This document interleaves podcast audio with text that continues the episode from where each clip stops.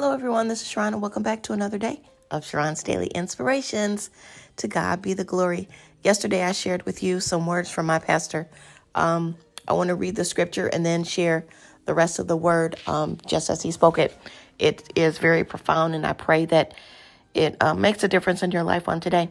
So, the scripture that he read is from the King James Version, Proverbs 4 19 through 21. The way of the wicked is as darkness. They know not at what they stumble. My son, attend to my words, incline thy ear unto my sayings. Let them not depart from thine eyes. Keep them in the midst of thine heart. And then this is what my pastor says, um, as spoken from the Lord. Today, wickedness falls and fills the whole earth.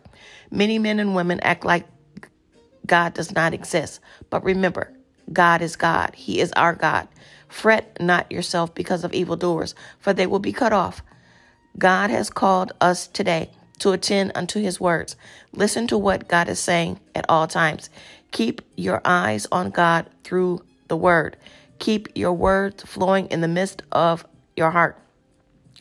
For God's word is your life, and God's word is your health. With those instructions, God will always be in control. So I decree and declare that you will have a happy and healthy day in the name of Jesus. Be blessed, everyone. Till next time. Thank you for listening. Have a wonderful day. Talk to you later. Bye. Mwah.